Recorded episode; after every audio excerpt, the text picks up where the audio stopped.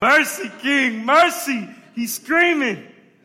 Right as the T'Challa brandishes his panther claws to exact justice on Klaue for the stolen vibranium and the lies he took. We hear T'Challa say, Every breath you take from me is mercy. Right before he's about to deliver this finishing blow, though, we see Princess Nakia and General Okoye step upon the scene to remind T'Challa that the world is watching. So a crowd has gathered up, they got their phones out, they're like, World Star, you feel me? And they want to know what will happen next. Will this villain Klaue get what he deserves? Or will he receive mercy to live longer? And as we approach our message for today, we're in the same position as Klaue was in. When we cry out to God for mercy for wrongs we have committed, do we imagine God as the vengeful Black Panther, only hesitating to punish us because of how it would look to others? We often respond in two ways to God's mercy, right? We either continue to rebel like Klaue to test how far God's mercy will go, or we keep doing things to earn mercy, right? We keep doing things to earn mercy while secretly believing God is waiting for that moment to say, Every breath you take from me is mercy. Like God is waiting for the right moment to just get revenge. How should we respond to God's mercy? Now, I'm not going to hold you too long this morning, you feel me? You know, that's not my style. I usually try to keep it, keep, keep it smooth, you feel me? But we're going to examine what it means that God had mercy. Somebody say, God had mercy. God had mercy. Yep. So by the end of this message, you will know exactly how to respond to God's mercy, the mercy of God. Now, recently we wrapped up in the book of Acts with the main character, Paul. Y'all remember Paul? Not Paul Brown, Paul the Apostle. Paul is preaching and teaching. Shout out to Paul Brown too on the sound. You know he hold it down. Yeah, hand clap for that. But this character, Paul, he's preaching and teaching while awaiting his sentence in prison. And now we're going to understand the proper response to God's mercy by looking at a letter he wrote to the church, but specifically about one of his key partners, Epaphroditus. Somebody say Epaphroditus. Epaphroditus. Yeah, nobody here named Epaphroditus, is you? Maybe some baby names. I don't know. I'm gonna put it on the list. Um, but Philippians chapter 2, verses 25 through 30. Shout out to David on the slides too, man. You're killing it. I have thought it necessary to send to you Epaphroditus, my brother and fellow worker and fellow soldier, and your messenger and minister to my need for he has been longing for you all and has been distressed because you heard that he was ill. Indeed, he was ill, near to death. But God had mercy on him.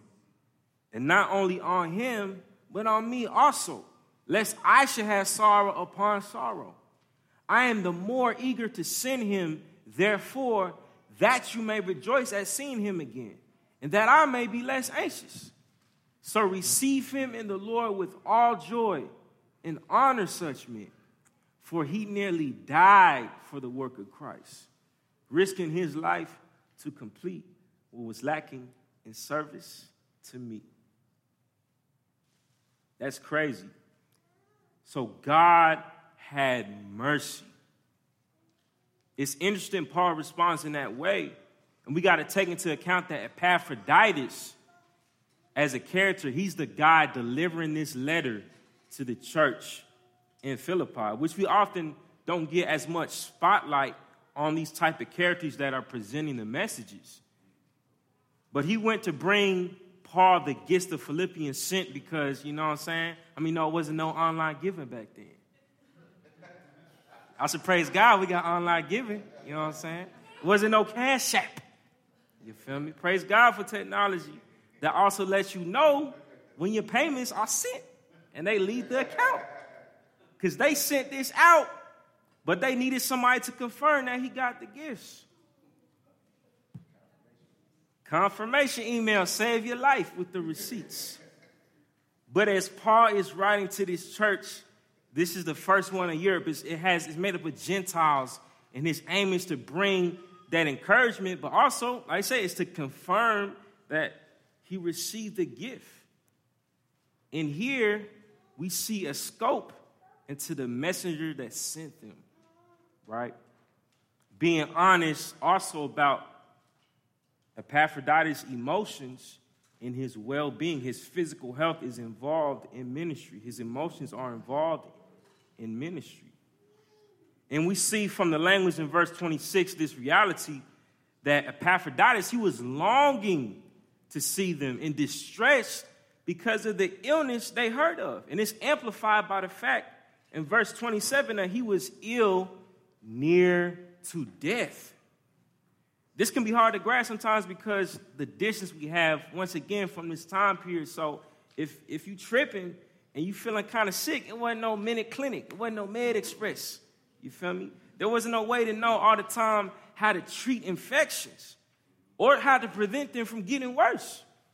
So when somebody got really sick, it was common to assume death. Death was way more common of a denominator when it came to sickness rather than result of recovery and healing. So when the Philippians heard about this illness, they could have naturally assumed the worst. The type of level to where early, I know it's hard to think back to that, but early when it was COVID, we assumed, and it's still COVID, don't get me wrong, but when we didn't know all the particulars, it was natural to assume the worst. And this is the same way for this church back then. They're assuming the worst. And on top of that, Epaphroditus on his journey to bring these things, it was a long distance. So he would have limited access to medical care, to supplies, to doctors, and he was on a mission. So, you know how we do, just for reference, this is the route to Philippi to Rome. If you can put that on the screen for me. Bam! So we got we got Philippi over here, but then we got a whole little sea right there, and then we got Rome all the way over there. Not me, you got Rome all the way over there. So if, if yeah, if it was, if he went that route, that'd be stupid long. But if he went directly, he still have to cross the sea. So hearing that you get sick on a journey like that, that's actually, you see, we got the scripture carried by Epaphroditus to the Christian. It's kind of covered up. I don't know what happened. But you can see it was estimated to be about 700 miles, depending on what he would, the route he was taking to up to a thousand miles. And this could be close to three months' journey at most. So just going there too. And then coming back half a year just to get this, get his payments. Have you can you imagine when we it take that long to get our payments? Be calling somebody. Taxes. I get mad with my I just got my refund check. Can y'all believe that?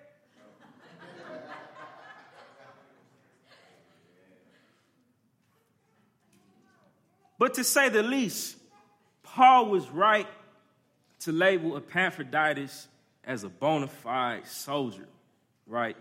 The phrase in verse 27 is most intriguing in this part, Philippians 1:27. Dan, you honor me, I appreciate it. Indeed, he was ill, near to death. But what does it say? But God had mercy on him. God had mercy on him.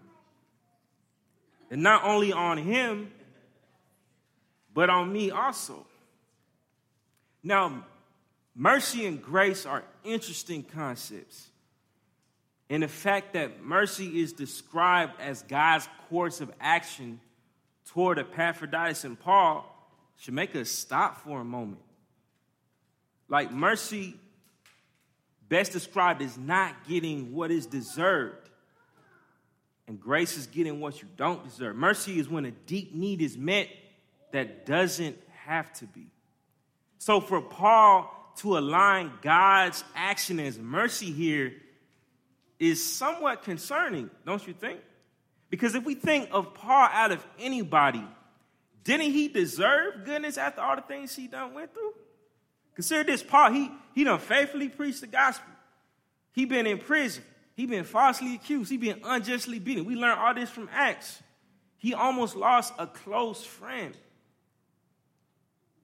How is Paul able to say God had mercy on him? And then we consider Epaphroditus too. Right? He traveled about half a year, three or so months to get to Paul, three more to get back to the Philippians. Almost died, risking his life to serve Christ. How is mercy attributed to God's action? Do they not deserve some type of life and reward for their faithfulness on this life? Like, I don't know about y'all, but I mean, I ain't never been in jail for the faith. You feel me? I almost died from sickness from serving Christ. But when I do experience suffering or discomfort, my first thought isn't always God had mercy. I usually expect God to have mercy by calling upon things that I have done. How can we understand mercy like Paul does in this situation? By looking at the words of Jesus. Somebody say, Jesus. Jesus. Jesus. Matthew 9, chapter 9, verses 9 through 13. As Jesus passed on from there, he saw a man called Matthew sitting at the tax booth, and he said to him, not the IRS, follow me. And he rose and followed him. And as Jesus reclined at table in the house, behold, many tax collectors and sinners came and were reclining with Jesus and his disciples. And when the Pharisees saw this, oh, here we go. They said to his disciples, Why does your teacher eat with tax collectors and sinners? But when he heard it, he said, Those who are well have no need of a physician, but those who are sick. Go and learn what this means. I desire mercy and not sacrifice. For I came not to call the righteous, but the sinners. Jesus is making clear here that he doesn't want people that have everything to offer him. The good deeds of the Pharisees were those that followed the rules or were really good. Instead, his heart, God's desire, what he beats for, was mercy, not for anything people could sacrifice for him. He repeated this thing later on, once again in Matthew, when once again these Pharisees, these rule followers, were calling him out for the Sabbath day in Matthew 12, 1 through 7. At the time, Jesus went through the grain fields on the Sabbath. His disciples was hungry and they began to pluck heads of grain and to eat. But when the Pharisees saw it, they said to him, Look, your disciples are doing what is not lawful to do on the Sabbath. He said to them, Have you not read what David did when he was hungry and those who were with him?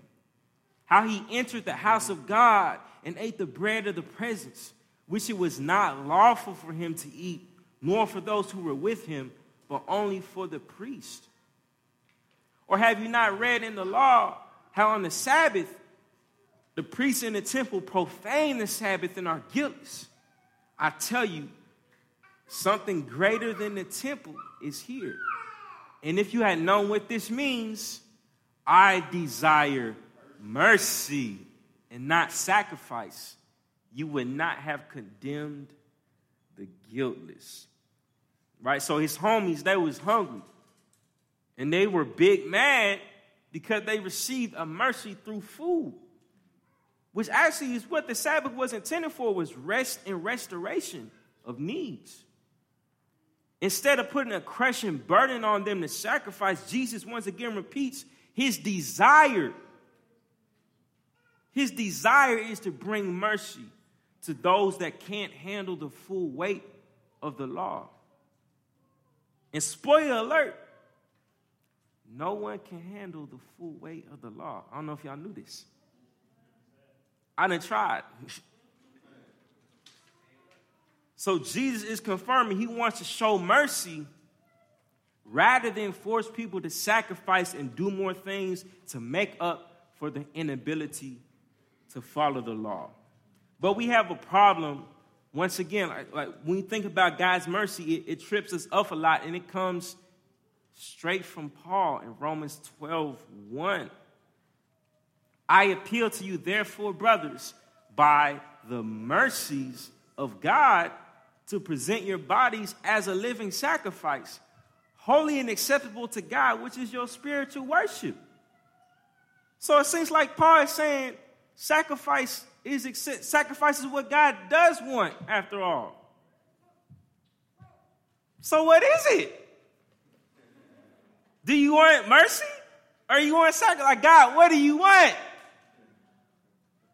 And I think this is the tension that we are left with and end up on an endless treadmill of seeking to make sacrifice after sacrifice in the name of our faith, believing it will earn us God's mercy because clearly sacrifice is still acceptable to God.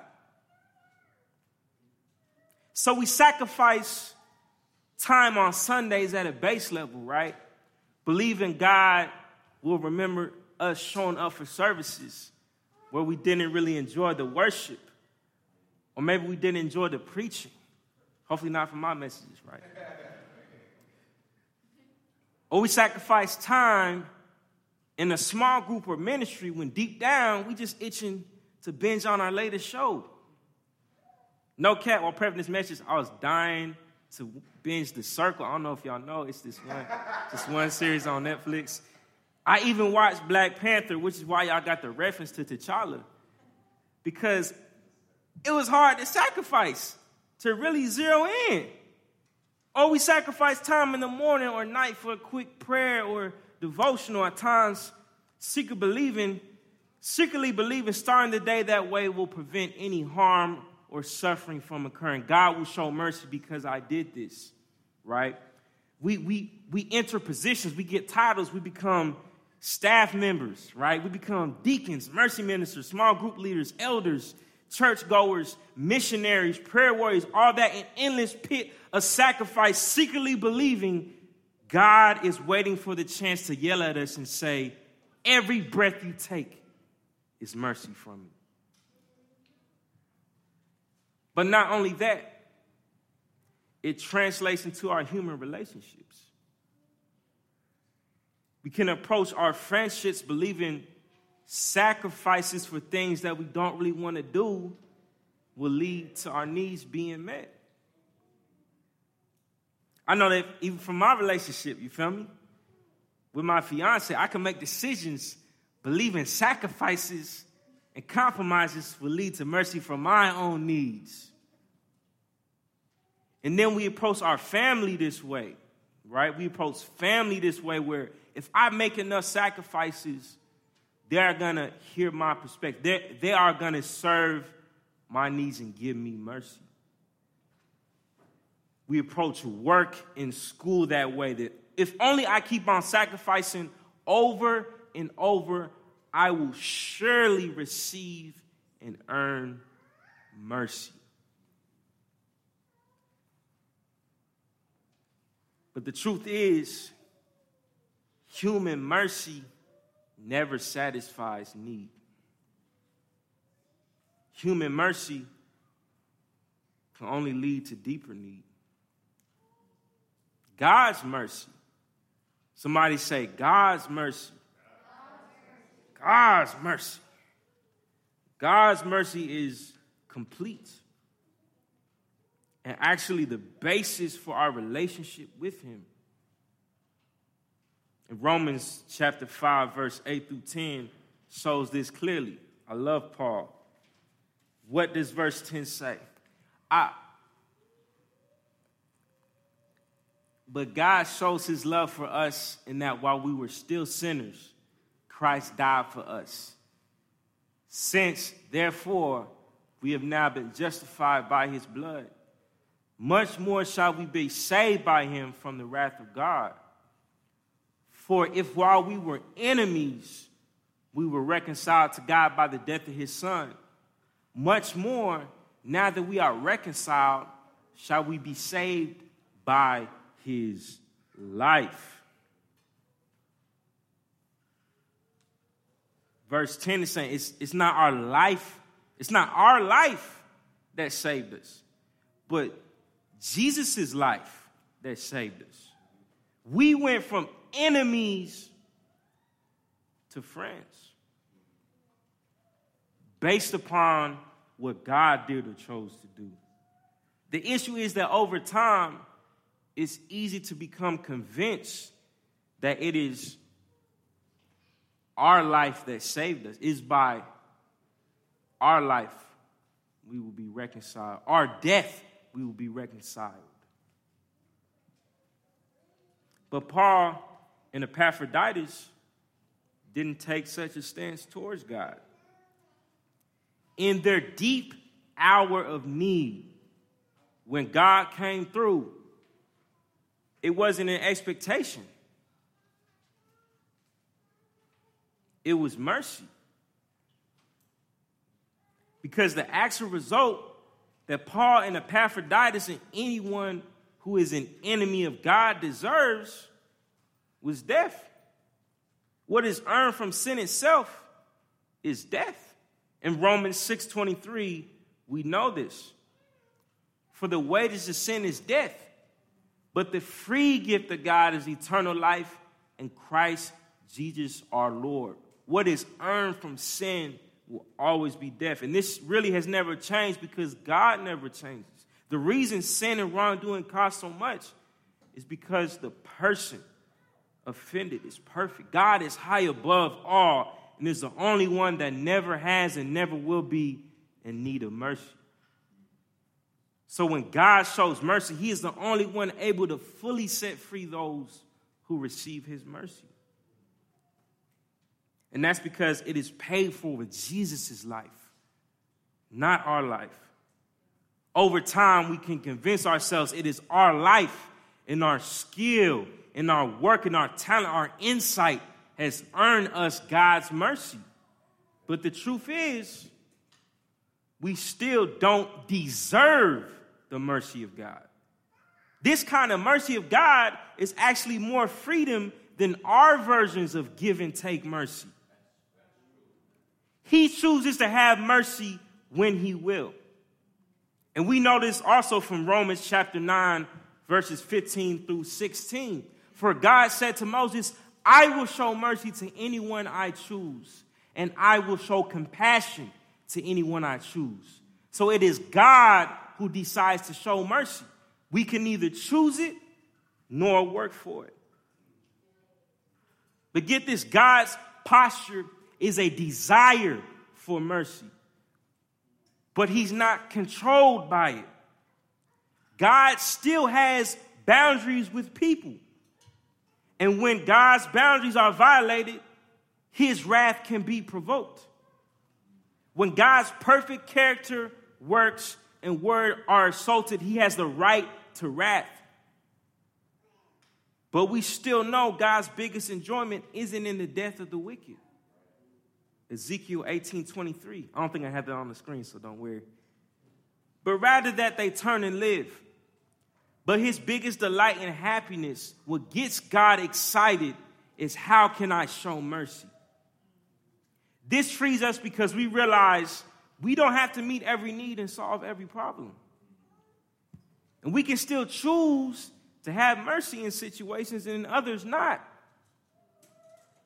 But our overall posture must reflect that of God's mercy shown toward us. Epaphroditus understood this. And this is why, even after all they had done in service of Christ, they could still look and say it was mercy from God to spare Paul sorrow and not leave Epaphroditus to die from sickness. But the question can still linger. If there is nothing we can do to earn God's mercy, should we sacrifice or not? I love the way that the NIV actually puts the Roman 12:1 verse because I think it gives us a better phrasing to understand how to respond to God's mercy.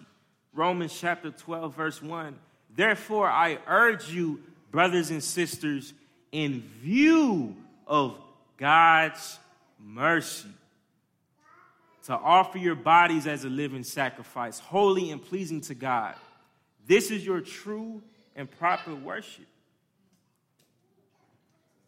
in view of God's mercies.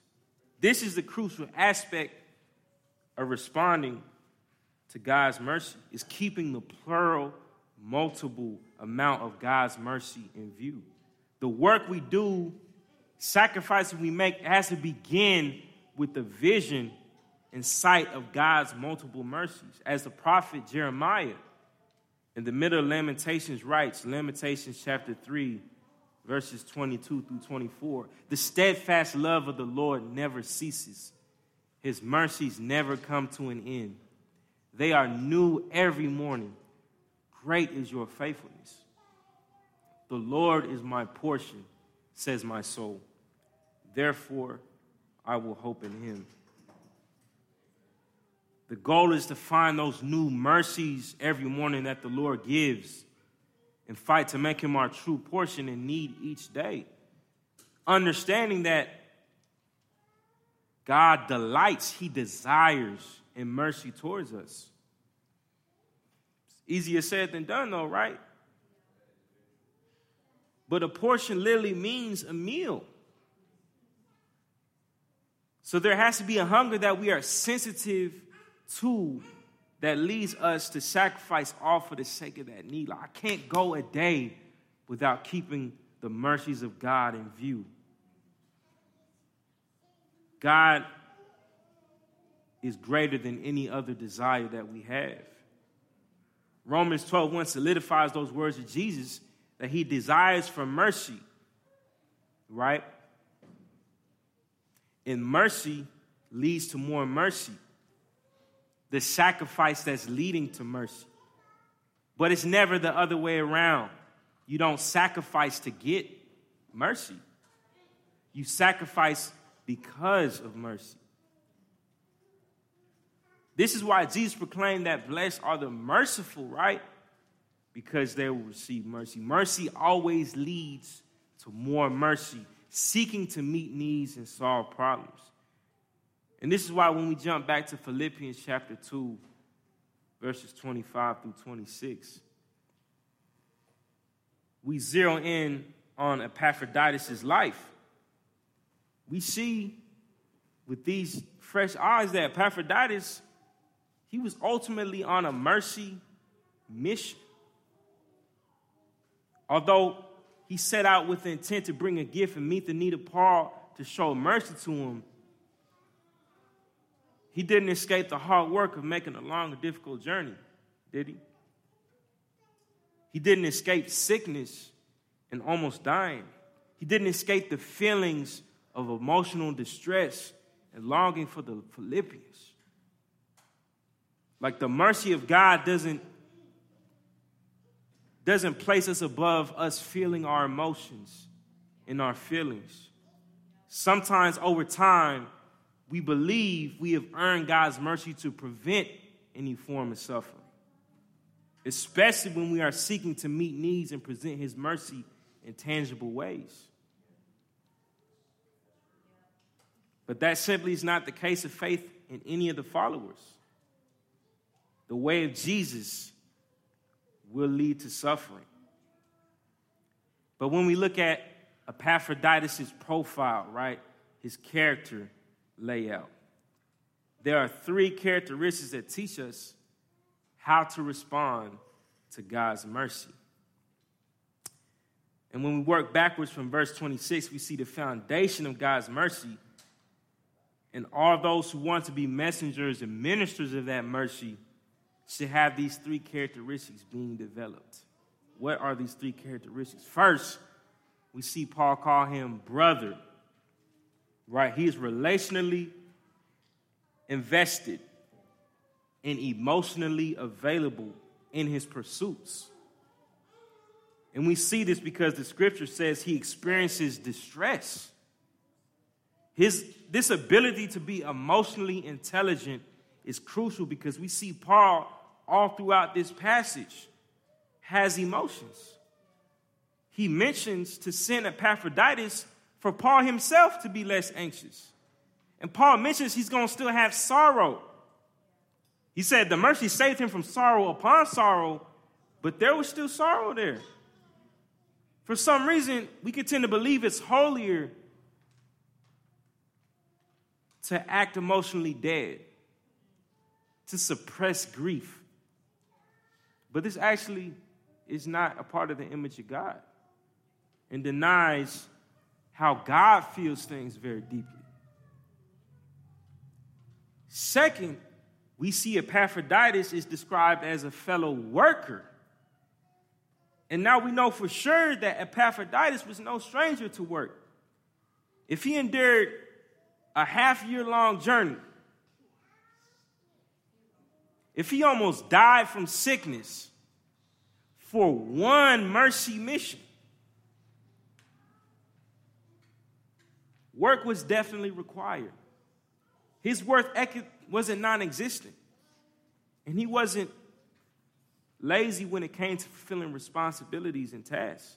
He saw it as a blessing, a dope opportunity to be involved in the work of God, as a mercy to be involved in it. And then lastly, we see that Paul describes Epaphroditus as a fellow soldier. And Paul often describes in his writings their spiritual warfare that takes place in the kingdom. Epaphroditus was no different. And his risking of his life shows he was more spiritually focused than earthly focused ultimately.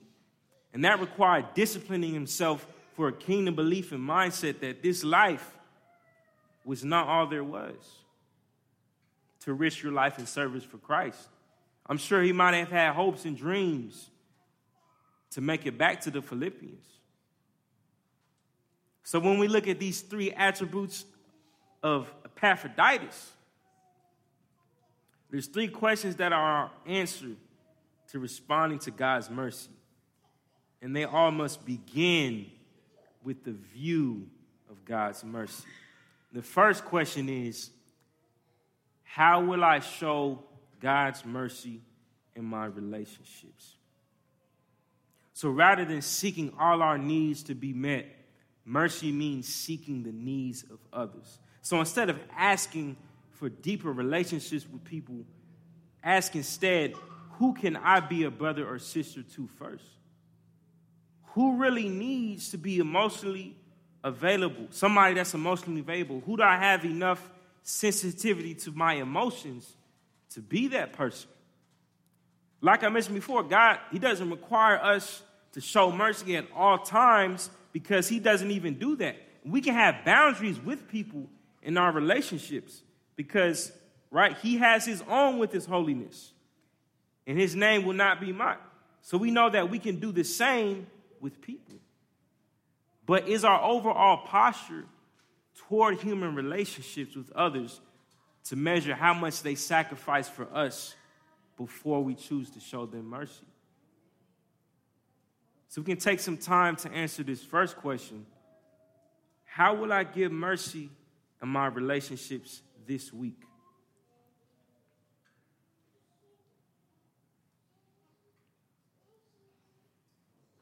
How will I meet someone's need for an emotional collection or relational presence?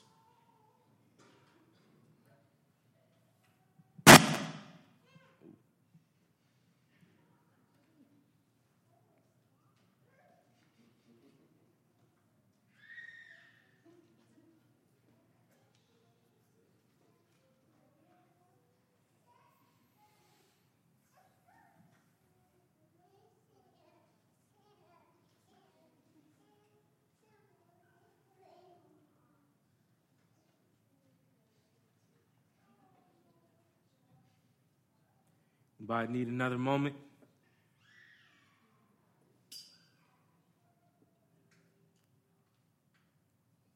How will I show God's mercy in my relationships this week?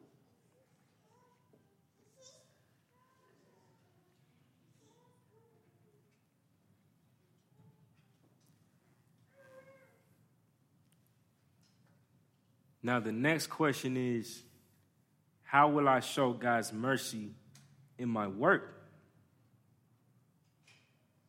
As a worker, we saw rather than rather than punching in the clock, counting down the hours until you leave. I know I've done this before, right? Or taking every chance you get to immerse yourself in other distractions. How can you seek to solve problems in your work? How can you seek development and skill professionally and help those that work with you with problems they may have? Rather than expect others to sacrifice for your advancement or your schedule? Is there a conflict that you can help resolve? Customers that you could treat with kindness? Or if you're rounding out the school year preparing for the next one, what, what work, what mercy could be done in preparation for that? So you take some time to answer how could I show God's mercy in my work this week?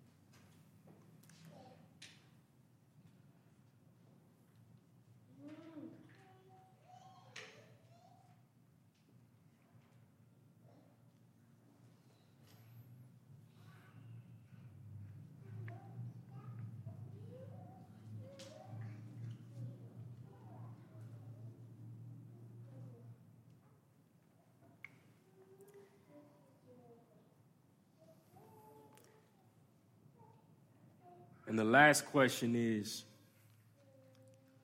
How will I show God's mercy in my walk this week? Soldiers, like Epaphroditus was described of, maintain certain disciplines to keep them focused on the war and choosing and picking battles. And the same is true for us in discipline and obedience. So, what are some spiritual disciplines and focuses this week that God may be calling you to go deeper with to look outside of your earthly situation? Is there suffering you've been going through that has caused you to disbelieve in God's goodness and mercy? In these battles, conflicts, or discomforts you've been wrestling with, have you asked God for help to fight, to make decisions that show His mercy and glory? And what commands from God as your general in battle do you need to respond in obedience to? Take some time to answer how will I show God's mercy in my walk this week?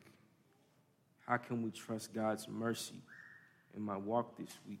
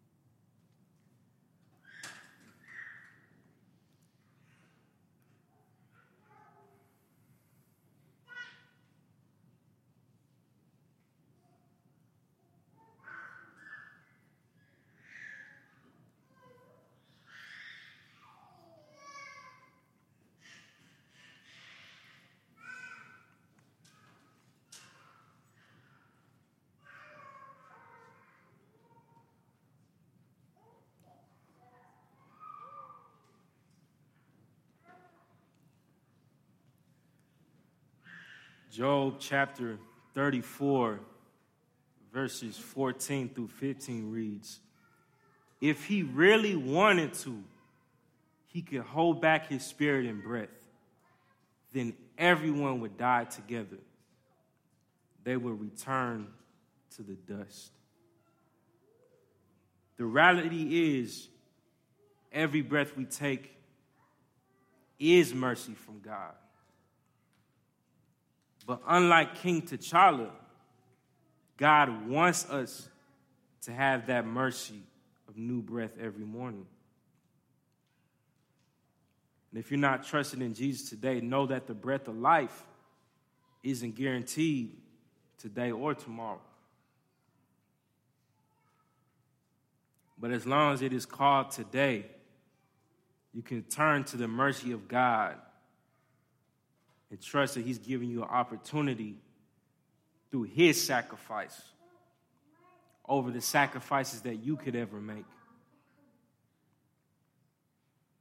And if you're walking with Jesus today, this is a fresh chance to trust in Jesus' sacrifice over the ones that you can make. They will never be enough, but He offers you His life today in his mercy. Let's pray. Um, God, I just I ask that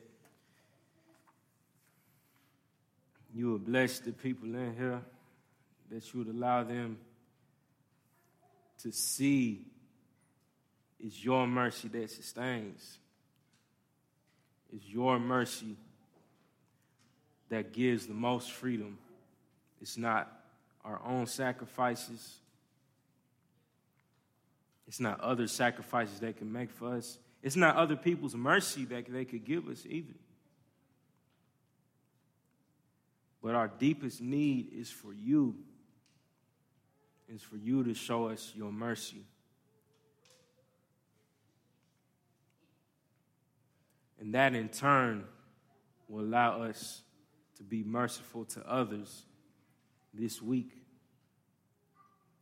this month, this year, in this lifetime, starting with the foundation that God had mercy.